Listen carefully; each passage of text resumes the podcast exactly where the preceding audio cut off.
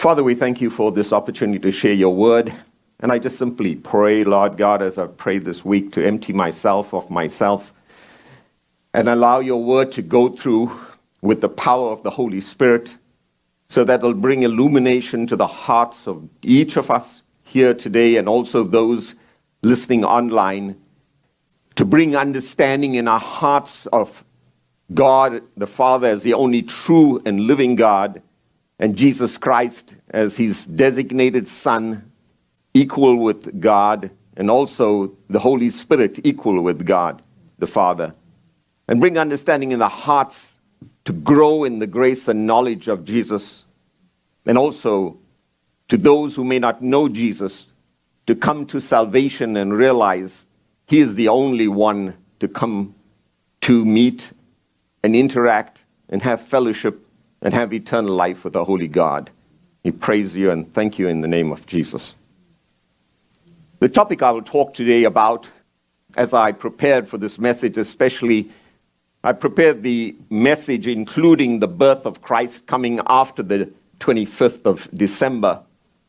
And the Holy Spirit focused my attention on one word and one word only, which was glory, and glory pertaining to God.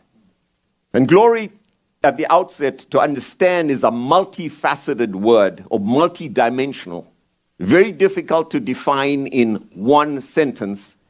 So as we unfold the word, we'll get an image and a picture of what it means.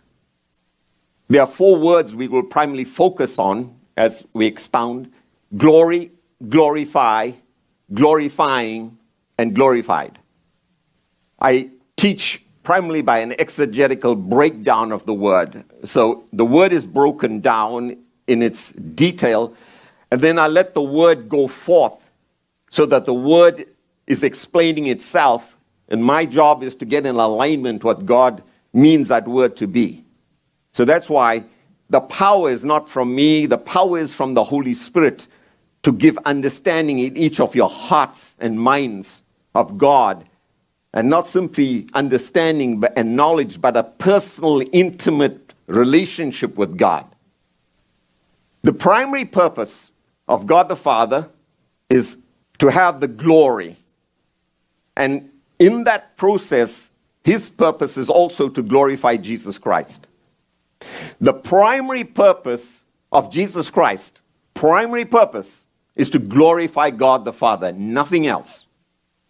The primary purpose of the Holy Spirit is to glorify Jesus. And the only way we can glorify Jesus is through the Holy Spirit. And finally, God created man with one purpose is to glorify God. Isaiah 43 7, which is not shown here, it says, To everyone I have called, and whom I have created for my own glory, who I have formed and whom I have made. And that applies to all of us as New Testament believers. God has called us, if we believe in Him. He has created us with spiritual birth. Secondly, He's formed us as a potter and He's there to mold us. And we're in the process of molding, which is not comfortable. And finally, He has made us, which means He will perfect us. He's in the process of perfecting us. So when we start this, it's the birth of Christ. We'll go through five verses, primarily Luke and one in John. Verse 7 is a simple verse which explains the birth of Jesus Christ. But underlying that verse is a supernatural birth because in Matthew, the word teaches us the child, Mary was found to be with child by the Spirit. And then the angel appears to Mary and says, The Holy Spirit is upon you, and the power will overshadow you. And you will give birth to a child named Jesus, and that Jesus will be Son of God. So uh, immediately, it's not simply the birth of Jesus you're seeing, is the presence of the third person of the Trinity, the Holy Spirit, who's doing the work the miraculous work of conception, which no one can understand. The next verse explains the first and focus our attention to the first glory. There are going to be four glories in this passage, five actually. The shepherds were out in the field during the night, watching over the flock, and an angel of the Lord suddenly stood before them, and the glory of the Lord shone around them, and they were terribly frightened. The focus there is first defining glory. First definition glory of the Lord. You're going to hear a lot of prepositions and participles and verbs, etc. That's how we teach. But of is the key word there. It says, it tells me and you that glory belongs to the Lord, ownership, and only the Lord, no one else. Second concept what is glory defined here? And the word is shone around. Perilampo in the Greek, which means light. And generally that is bright, shining light. So one of the manifestations of glory is it's described as being of bright, shining light. Inference from there, it is not simply light only, but remember, these shepherds are in darkness. It's night. So its the next word to understand is transformation. It's able to transform darkness into light. Think of that. The author of light, Genesis 1 2, 1 3, God said, Let there be light, and there was light. So God is the author and the originator of light. So when light is coming over the shepherds at night and transformation, this is God in action demonstrating his light. And linked to light, two other words life and truth. We'll leave that for a moment. The link word here, I'll come back to that. When you look at the, another link word here, we're linking all the time with words. If you think glory is of majesty and God, and then the other aspect you see is shepherds. And shepherds were considered by the religious people in Jerusalem at that time to be ceremonially unclean. They lived off the ground, they cared for the sheep, and therefore, by definition, could be smell. And they, because of the work, they could not, and being out in the fields for days, they could not attend to the religious ceremonial activities in Jerusalem. So they were considered ceremonially unclean. And so God chooses to reveal himself with glory on the one hand, with lowliness on the other. The link word, light, another word, life, here's a link word of lowliness. So glory is always, you're going to see this over and over again, linked with lowliness or a simple word that is tough to handle humility. Humility. So when you just digress a moment, Paul on the road to Damascus to persecute Christians. As he said, to kill, to imprison women and men. And he had this experience with a bright, shining light, same words, shine, in the Greek lampo, similar to perilampo. This light came, and he said it was brighter than the sun.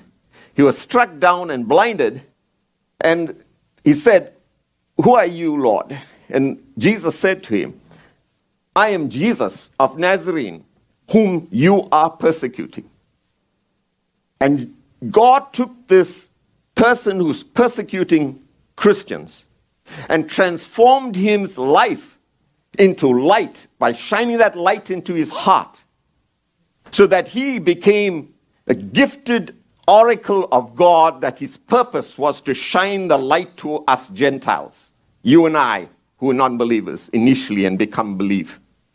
This light has got the ability to transform not simply light, darkness into light, but transform our hearts of darkness, not knowing the Lord Jesus Christ, our Savior, into believing and understanding. And that light is powered by the Holy Spirit.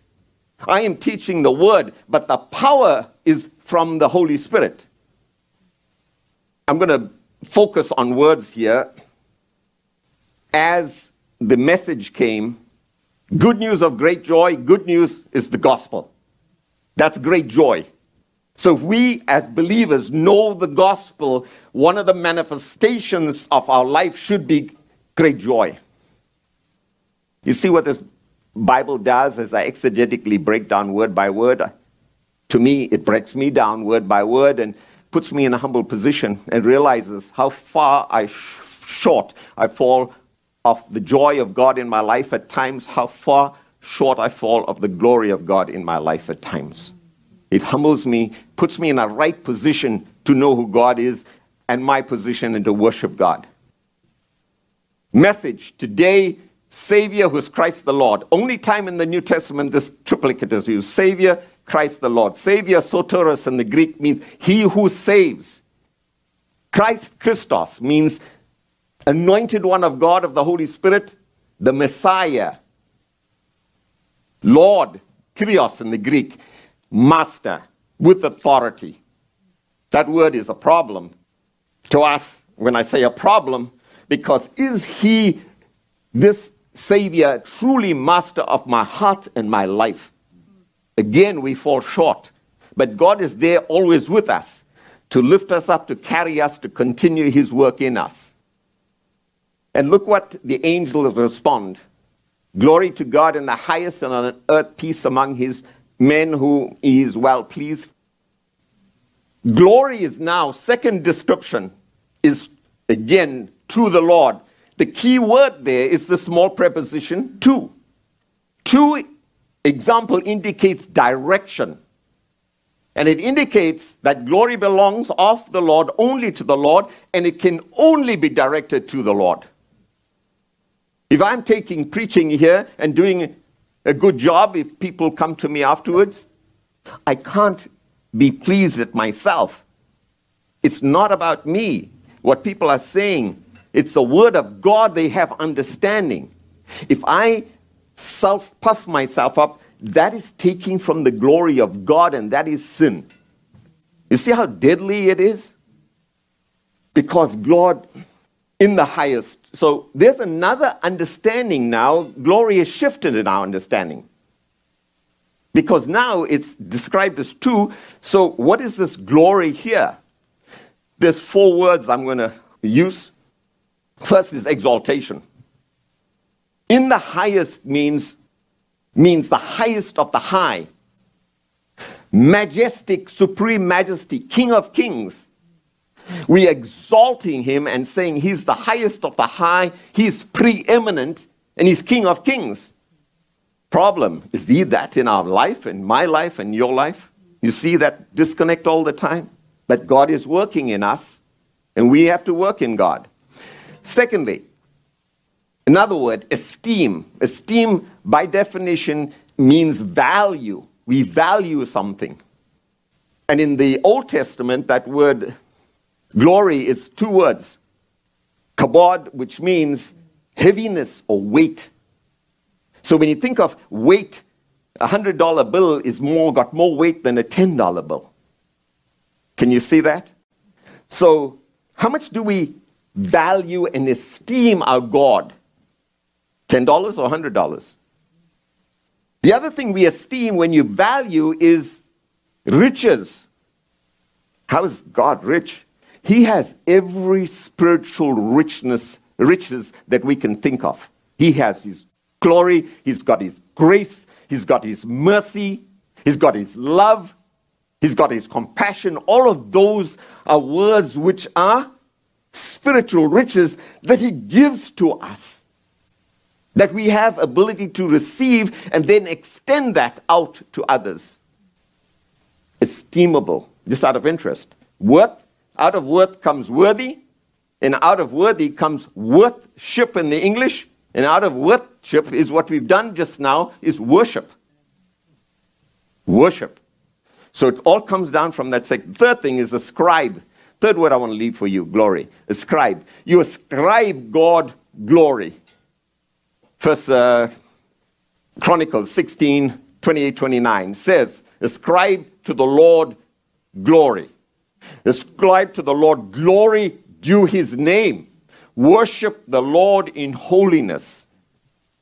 What you're saying, ascribe glory his name, So, what is his name? His name, he said to Moses, I am who I am.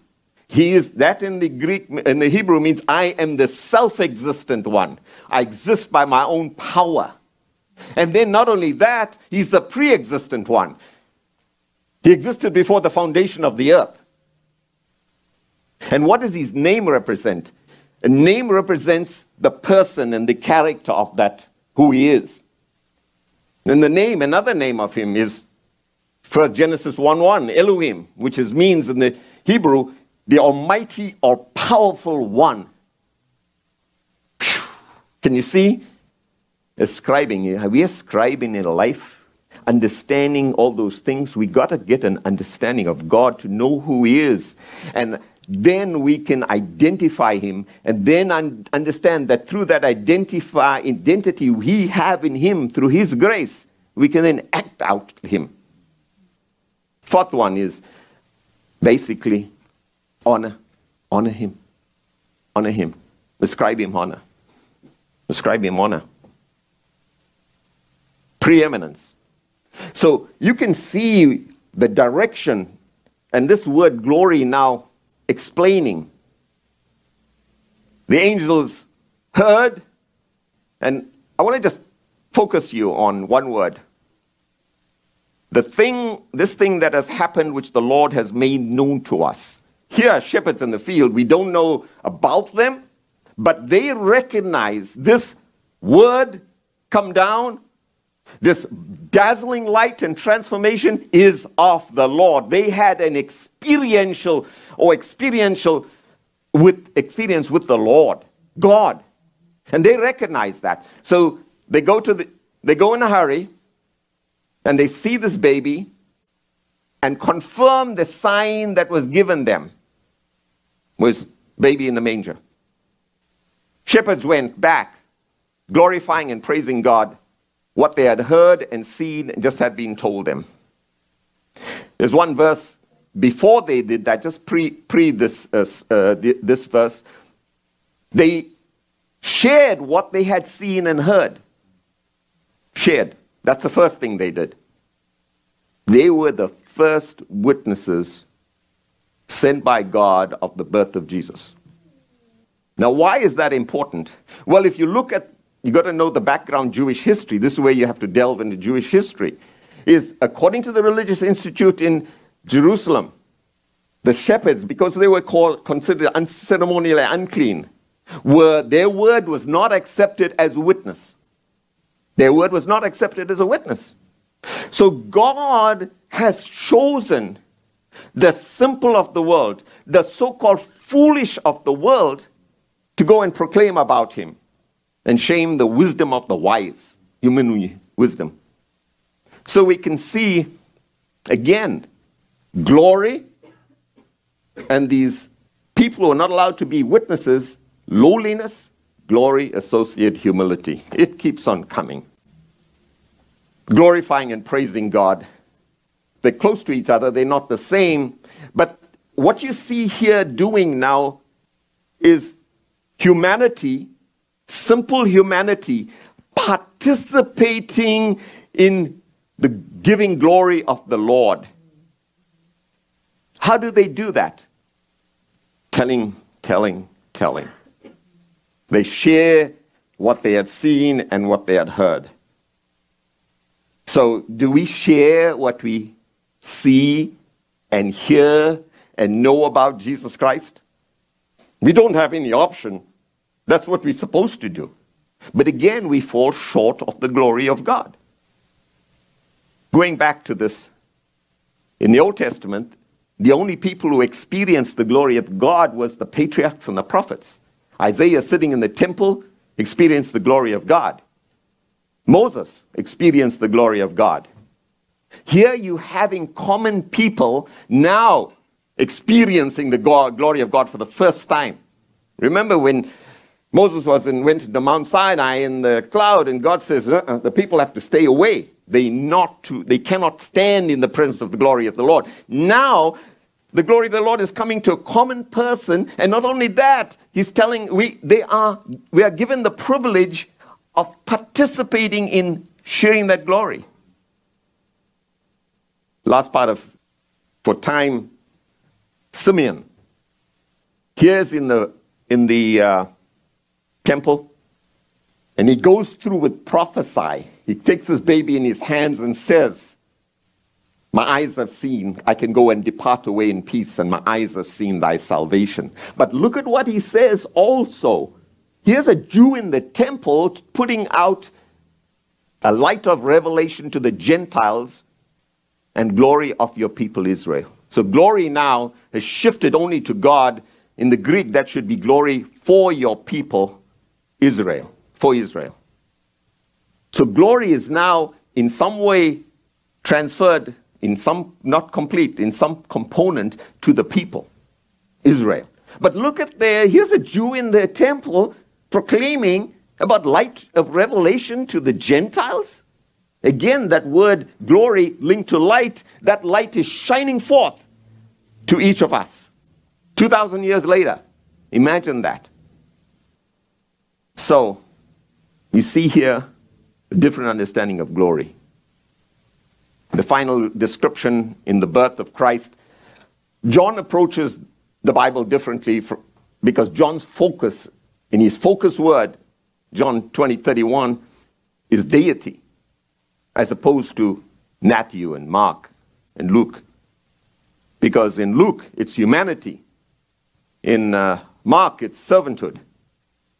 And in Matthew, it's Jesus, King of Jews. But they describe the birth, the Magi, the shepherds. John does none of that. He goes straight and proclaims deity. That's his whole focus. He's looking at God in one aspect only is absolute deity. The word, you'll know verse 1, and the word became flesh and dwelt amongst, and we saw his glory, glory as of the only begotten from the Father, full of grace and truth. And here you see another definition of glory, another dimension. This is a phenomenal dimension. Because in essence, we now visualize and see with our eyes the glory of God. We see glory for the first time. You see it in the person of Jesus. And what is this glory in Jesus? Well, the understanding there is when we look at Jesus, and the disciples looked at Jesus, they didn't know, but they actually saw the person, the name, the person the character or attributes and or the nature of God. They were looking at the nature of God. They were looking at the character of God and they're looking at the person. This is God revealed in the flesh directly for each of us. When we look at Jesus, and just out of interest, the Bible is considered one concept of the Bible is considered to be the display of that glory of God. I wonder if you've thought about it that way. Because the Bible tells us about Jesus, it tells us about God, it tells us about the entire deity of God from beginning to the end. So the gospel, which is the light of the knowledge, 2 Corinthians 4 7, is the light of the knowledge. This light is being displayed to us in the gospel now. So that's why we need to have this light and we need to study this light and depend on this light and live in the light. We saw his glory. We're going to go to now the cross. But before I transfer there, when Jesus underwent his baptism, which you have next week, this is different, but three things. Jesus was there, the Holy Spirit descended upon him as a dove, and the voice of the Father came, This is my Son in whom I'm well pleased. Father, Son, and Holy Spirit. When Jesus began his ministry, it says three things. He was in the Spirit, he was led by the Spirit. So he was in the Spirit, means in union with the Holy Spirit led by the Holy Spirit. He's under the control as well of the Holy Spirit. And then he went, where was he led by the Spirit? Into temptation to be tempted by the devil. So when you're looking at temptation, which is daily, and if I'm not led by the Spirit, I'm walking there alone. And I don't have the defense of the Spirit or protection. And then he went through the temptation, came out victorious, and then when he came out, it says he came out and was empowered by the Holy Spirit. Empowered. In, led, empowered. We'll get to that when we get to our life in the end. So this is the build up. When humans, the ultimate glory of God and the ultimate glory of Jesus is manifested in one place primarily. Jesus glorified God throughout his life, but the ultimate glory of God Father and God the Spirit is the cross. Pretty difficult to comprehend that. To the human mind, the cross is shame, is humiliation, is denigration and degradation. But to the cross, the God the Father this is absolute glory. Absolute. To Jesus, this is absolute glory. When you see the cross, there's one thing you must look at and understand what flows out of that cross. And what flows out of that cross is a light of revelation to us Gentiles the light of Jesus Christ is flowing out. That light in 2 Corinthians 4 7 will go over it. That actually Jesus, God shone into our hearts the light of the knowledge of the glory of God in the face of Jesus. So, out of that cross is flowing salvation to sinners who have no relationship with Christ, who are eternally separated from God, who are destined for destruction and death.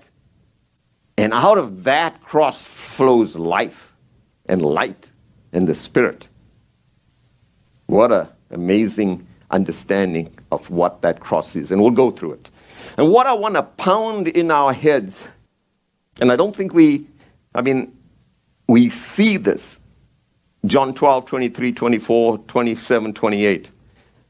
You're going to see these verses in John 12, 13, and 17 three verses in Philippians is the word glory or glorified and glorified. We've been talking primarily on glory. When it comes to the cross, it changes to glorified or glorify. It changes. And we're going to see these verses, where these verses occurring. Jesus has gone through the Last Supper. Supper. He's washed the disciples' feet and says, Do as I do. Tough word. He then goes out from there on the way to Garden of Gethsemane. So, so from a time level, from the time of these verses, and you got to realize from John 12 all the way to 17, this is just hours we're talking about, but it's so important. That's why it's expanded so much. And so Jesus is going to be on that cross within 24 hours. In fact, it's been so called timed, could be as low as 12 to 15 hours. So this is immediately before the cross. Immediately before the cross. And I want you to focus on one word that Jesus uses. Look what he says. Jesus answered, The hour has come. The hour which is proclaimed by God, and Jesus knew that hour. The Son, man, son of Man to be glorified. He's looking at that cross within, let's say, within 24 hours. And he says one thing the Son of Man to be glorified. He sees the cross as his moment for glorification. Interesting, we'll go through these, but we got to work the verbs in, in Greek. And this is aorist. I'll just introduce you to that. Aorist means it's an action that's completed but it doesn't have that's tense, but it doesn't have a voice. Voice means present, past, future. It doesn't, there's no voice in that. It doesn't specify present, past, or future. But if the Son, if that's a verb, aorist means Jesus in his mind, this is why that Greek verb is important to define, has already saying, this work is completed. And he has not gone to the cross. So it's by definition, it's aorist future tense. But in his mind, it's a completed done deal. Can you imagine that? The absolute resolution. When he was going through uh, Samaria, he said his face was set like flint to Jerusalem. His whole focus. See how I fall short? Is, is my whole focus Jesus? And is my whole focus the glory of God? I fall short. But God is working with me. He then gives an example, what a link. He says, unless the grain goes in the earth, dies, it remains alone. But if it dies, it gives birth to much fruit. Jesus dying, the glory of Jesus on that cross was out of that cross flowed eternal life, and out of that cross flowed salvation to so many people, millions of people. Next slide. Now my soul is troubled. The word soul is troubled. What shall I say? Father, save me from the hour. But look at the next. For this purpose I came to this hour. Father, glorify your name. Again, the verb, past tense. Although it says glorify. It's saying, in this cross, what I'm going to go through, and my submission, I want your name to be glorified. That absolute dedication, that absolute servant heart, an absolute focus, all on the Father and His plan. Then a voice came out of heaven. I both glorified it and will glorify it again. Glorified there, Father God speaking, past tense, already done. Glorify it actually is only time that verb is in future tense. Now, y'all don't need to know all this, but if you're studying the word, you got you got to understand these words. You understand? So that in 12, four times, glorify, glorify, glorify, glorify. The whole focus of Jesus talking is one word. I don't know whether you've seen it before. It's only one word glorify. John 17, 1 5.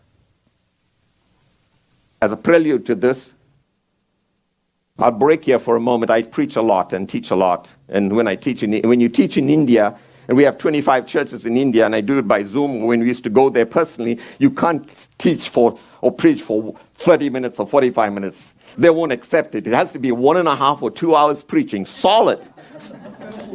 so I, I'm not going to get there that long, but give me a few moments more. Anyway, it, I'll break here. Remember, Pastor Phil took a few minutes of my time of introducing me. So, and I think he took about 15 minutes. If I rem- my memory is not so good. Anyway,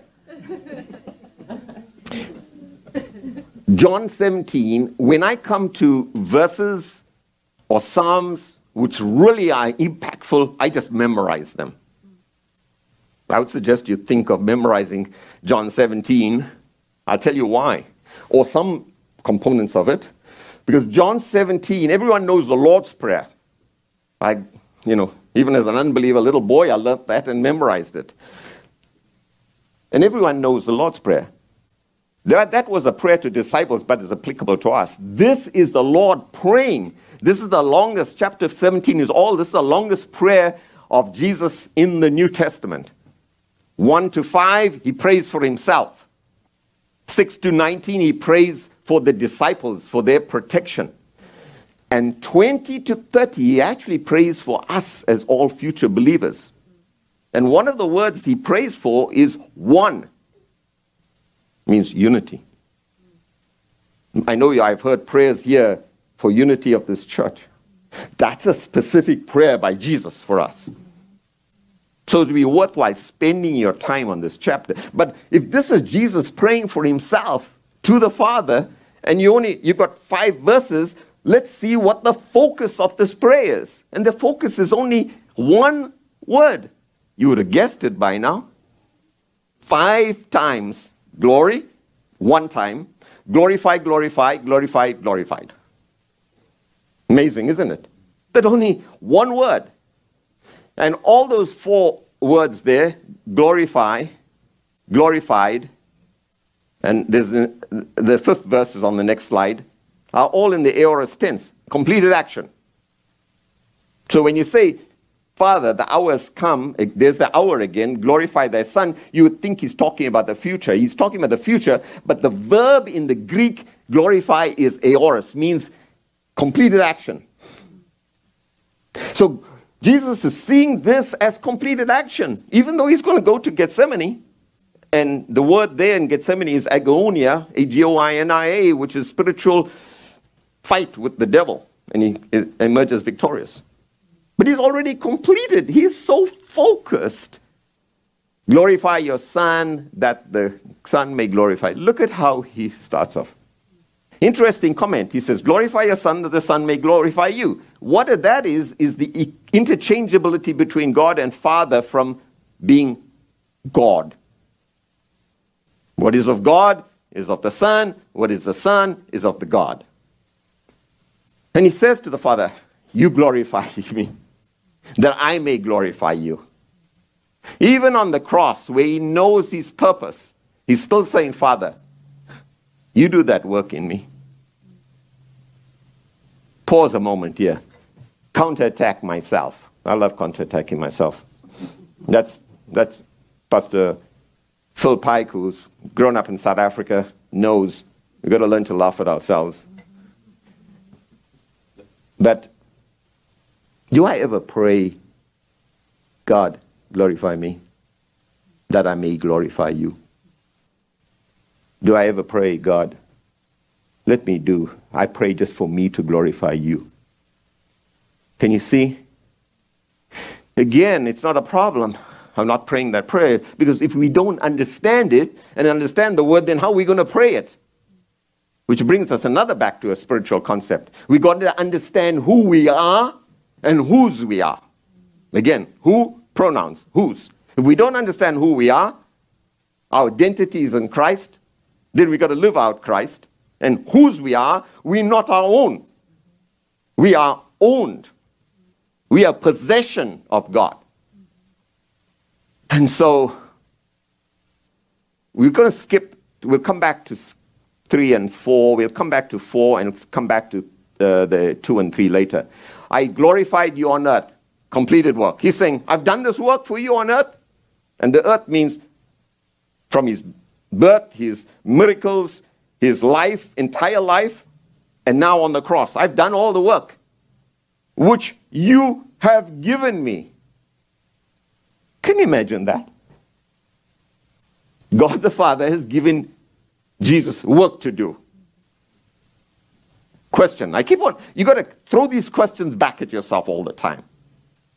What work has God given me to do? How much work have I accomplished? See, this is why I love the word. I love the word because it just breaks me down, makes me realize hmm, I'm in trouble. But at the same time, I press forward, as Paul would say, for the glory of the gospel. This is the driving force. We have the Holy Spirit living is driving us force, so we're not alone. Glorify me together with yourself with the glory which I had before you in the world. Five times glory. Now, glorify me, I'm going to do the last one, which I with the glory which I had before you in the world, before the world was. What that that, if I can summarize one word, indicates the pre-incarnate position of, of Jesus that he was before the foundation of the world, or before the foundation of the world. Because he said, what he's saying there, give me the glory which I had with you before the world began. With you. God shared glory. The same glory God had, Jesus had. That is the deity of God. God was self existent. This is saying pre existence. This verse is one of the strongest verses defining pre existence of Jesus. Just give me the glory that I had with you before the world began.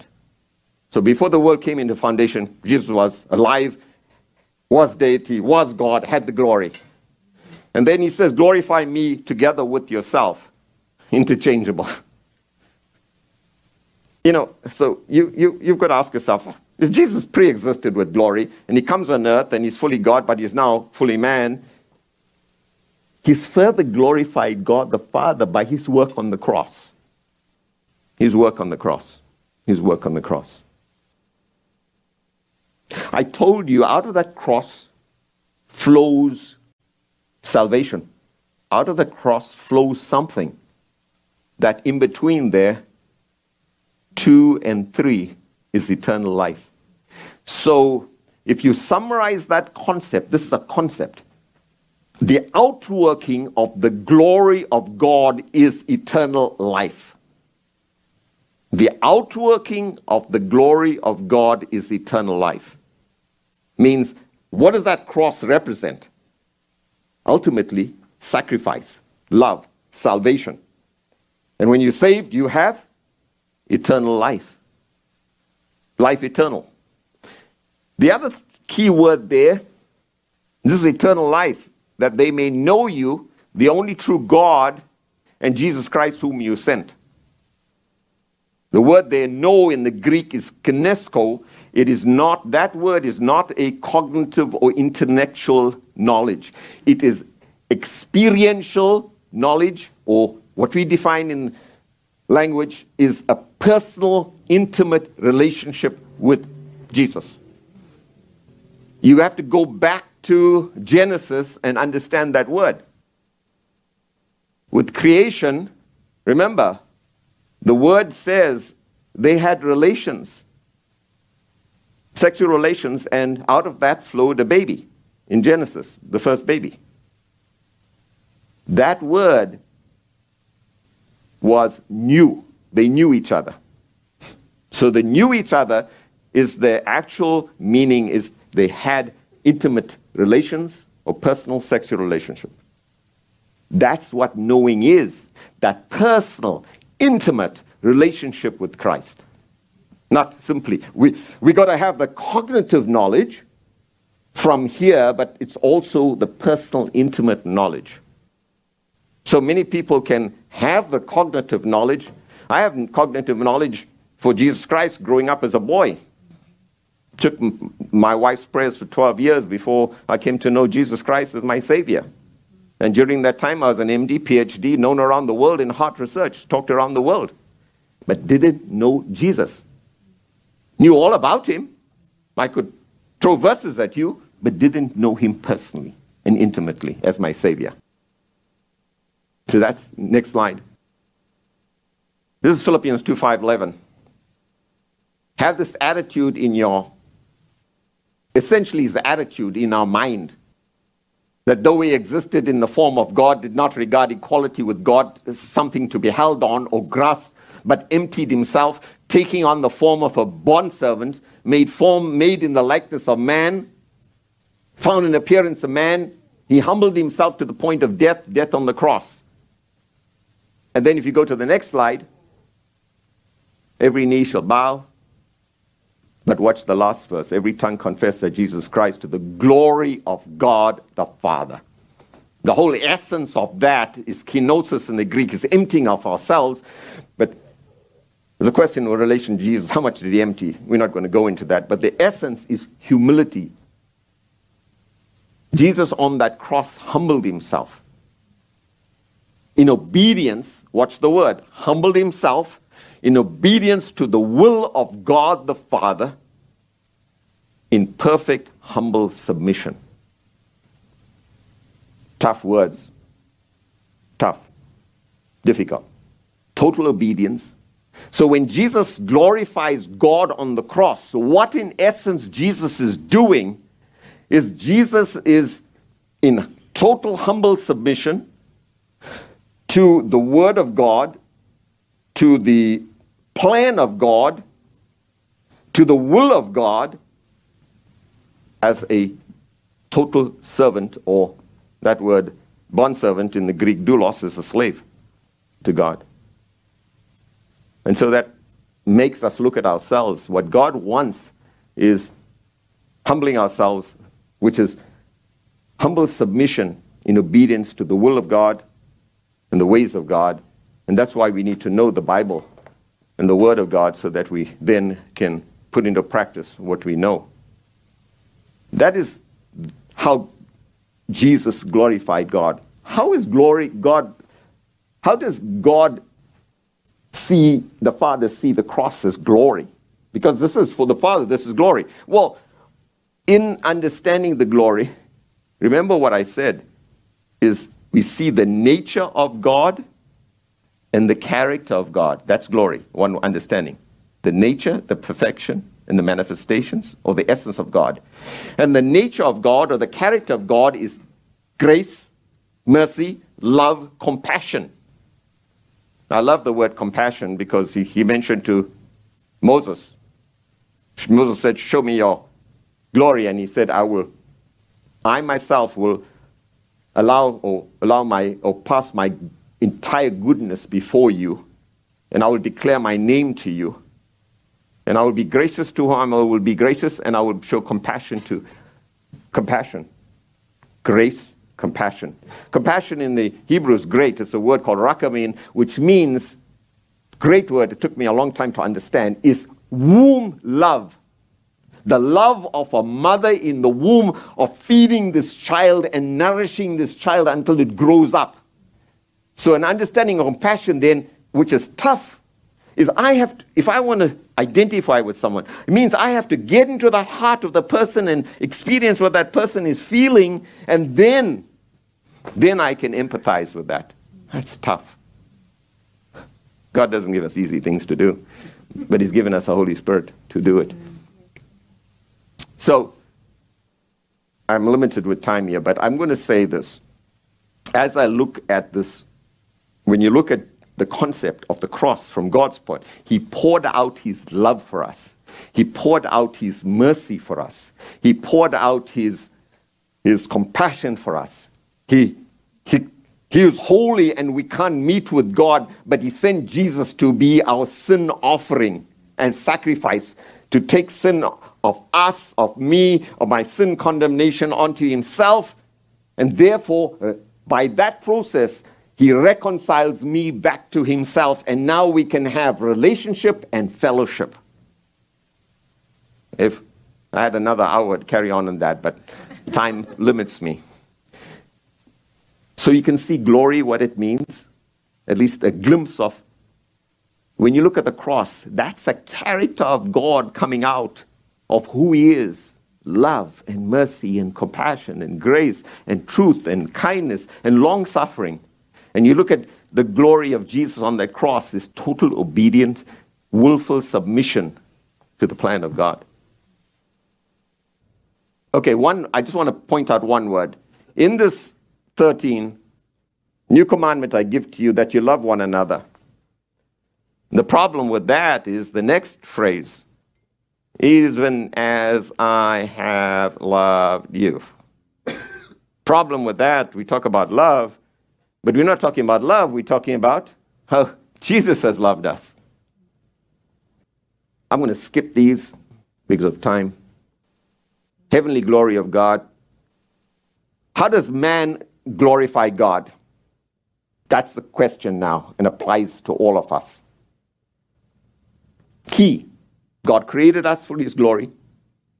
Only one thing God demonstrated how he, His glory to the world. He's demonstrated what His glory means across ultimately. He demonstrated God glorified Him. His 2 Corinthians 4 6, I'm going to skip this, go on that, go on to the next slide. I'll just show you this. Okay, this is important. Do you know that your body is a temple of the Holy Spirit who's in you, whom you from God, you're not your own? For you have been bought with a price, therefore glorify God in your body. There's the command. That verb is imperative, means command. No option. No if, maybe, likely, today, tomorrow. No, no option. In your body. John 16, 13, 15. Spirit of truth is one of the words, names of the Holy Spirit, Spirit of truth, Paraclete, which is helper, Holy Spirit. When he comes and he'll guide you in all truth, Jesus says he will take of the Father and take of mine, he'll disclose it to me and you, and he will glorify me. Purpose of the Holy Spirit, amongst all the other aspects of the Holy Spirit, is one purpose glorify Jesus Christ. Remember, Jesus Christ came He left and went back to heaven, is sitting in glory at the right hand of the Father, no longer with us. And he said in John 14, 15, and 16, I'm going to send you another helper, the Holy Spirit. And this Holy Spirit will indwell me. And we sealed with it and is given as a pledge once we believe in Jesus Christ. And therefore, we have Godhead living within us. We have glory living within us. And We, you know, we say, well, God is with us. We got to have to understand hey, the Holy Spirit is within me. This is the glory of God. This is the third person. Why? Because Jesus is no longer with us physically here. But he says, as opposed to before when Jesus was teaching and talking, I'm going to give you God living in me to lead me, direct me, teach me, and disclose. And out of that will flow power. Holy Spirit power. Remember? Jesus in the Spirit, led by the Spirit, empowered by the Spirit. In Bible college many years ago, I always remember one phrase a pastor, a Bible college professor taught me. We are spiritual, we have every spiritual riches in God, but we act as spiritual paupers. Spiritual paupers. So we need to grow in the riches and grace of God. So we've given the Holy Spirit, we've got the understanding. How do we do it? Be filled with the Holy Spirit, Ephesians 5:18. Key, be filled. Four aspects: singing, giving thanks, speaking, speaking, singing, giving thanks, and be subject. Here, these are four participles. Be filled with the Holy Spirit. It's participle, filled, which means I, I can't be the origin. You understand that? I, it, it's just like food. I have to be under the influence of something. For me to be subject to you, I have to be yielded.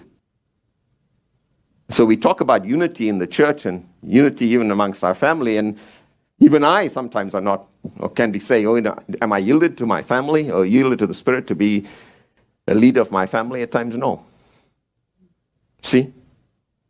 Speaking to one another in Psalms. Do we know Psalms to speak it first? And do we know parts of Psalms? I learned Psalms. I learned 27 Psalms in five months. And the motive was there. I went to India, I was preaching to these people. And when they sing, they sing for one hour. And, you know, y'all can say you'll sing for one hour. No, no, no, if you can sing for one hour. They don't have hymn books. They don't have hymn books. These are poor people, uneducated they memorize, put it in their heart, and they sing. And I got so ashamed of myself. And here I'm teaching and preaching, and I'm looking at these people, and I'm God humbled me and say, Okay, I come home, what can I do? I look, God put this verse in me. I said, Okay, God, I can't sing. I can't sing like Rachel and uh, Jaron. They are another league. but I sure can learn Psalms in completeness or sections or sections of scripture. So point here is memorize, memorize, memorize. And from a medical perspective, one of the fights against Alzheimer's, if you memorize, you're in good shape. I'm going to end up here. Again, I was thinking of what verse to talk about in completion. And again, the Holy Spirit just imprinted this in my mind. And I didn't have to go for this because Psalm 139, which Pastor Phil shared yesterday, is uh, one of my favorite Psalms, so I've memorized that. Search me, O God, and know my heart. Try me and know my anxious thoughts, and see if there's any hurtful way in me, and lead me in the everlasting way. I'm going to focus on the last three words heart, first. My thoughts is mind. In me is I'm a living soul. That's the in me. So it's the heart, the mind, and the soul. Means entirety. Search me put me through a forensic examination, means dissect me, take me apart, and look at my heart and see what you see there. And every one of us have areas of darkness and expose it to me. And that can only be done to the Holy Spirit. Because the Holy Spirit is the one who convicts us of sin and unrighteous and righteousness. Try me, that's a tough Greek word. Try me is a test me, put me through the fire of purification of my thoughts. My thoughts, my imagination, my memory, all those bad things I have or experience, and it comes into me the lust of the flesh, the lust of the eyes. Purify that and show it to me. And then see if there's any hurtful or uh, the other expression is wicked way in me. And lead me in the everlasting way. So, we need that's another prayer we need. I pray every day, or we need to pray every day. Search me. Try me. Put me through a fire, God. Show me. And the last thing I would say on this is that is called grow in grace and the knowledge, and this is called progressive sanctification. Means we got I got plenty of issues in my heart and life and mind.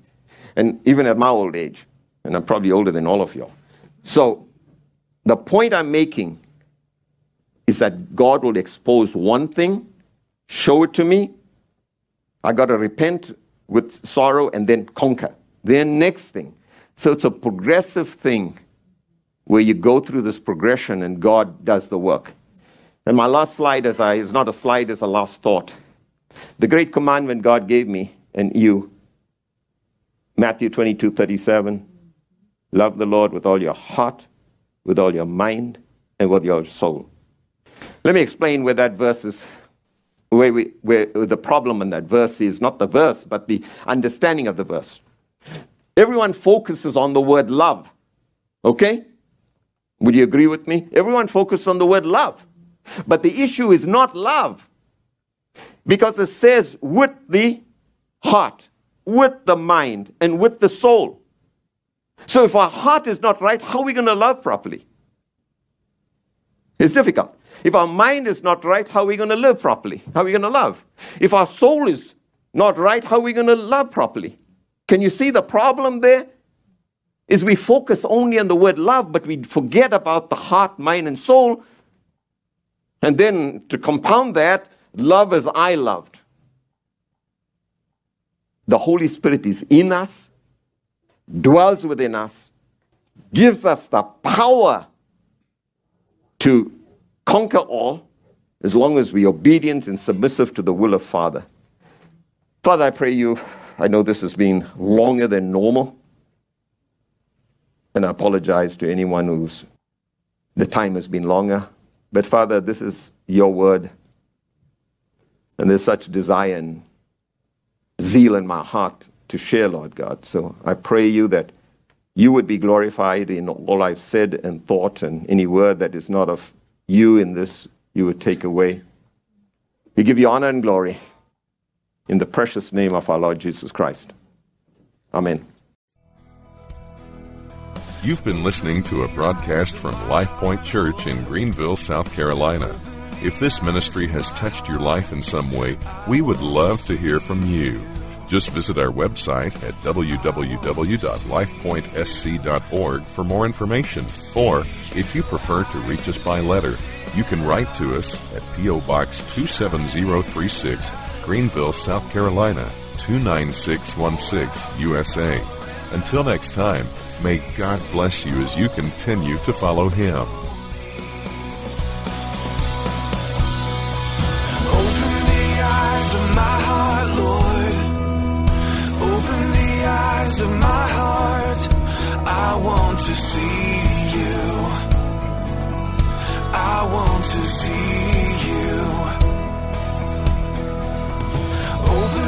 eyes of my heart, Lord. Open the eyes of my heart. I want to see you. I want